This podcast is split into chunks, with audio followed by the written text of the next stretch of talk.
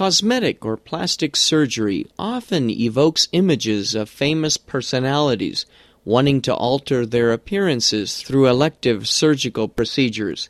However, reconstructive surgery is a procedure that makes a similar but different impact on the lives of many around the world, and many of these patients suffer from either congenital defects, like a cleft palate, or from injuries sustained in accidents or as a result of animal bites. Some disfigurements can also be due to the effects of disease or infection.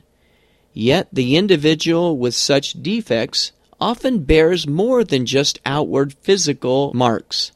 Loss of hope and self worth, as well as acceptance, are commonplace.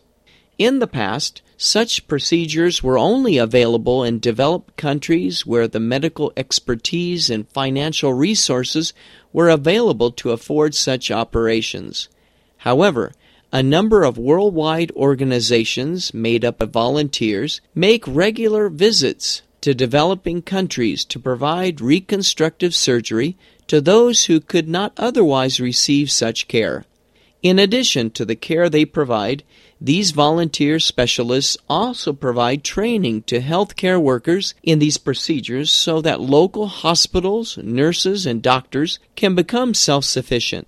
The end results of such efforts have transformed lives.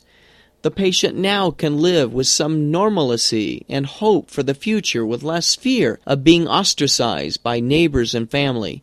And the healthcare worker who performs the procedure perhaps feels a greater understanding and compassion for those who suffer from such defects.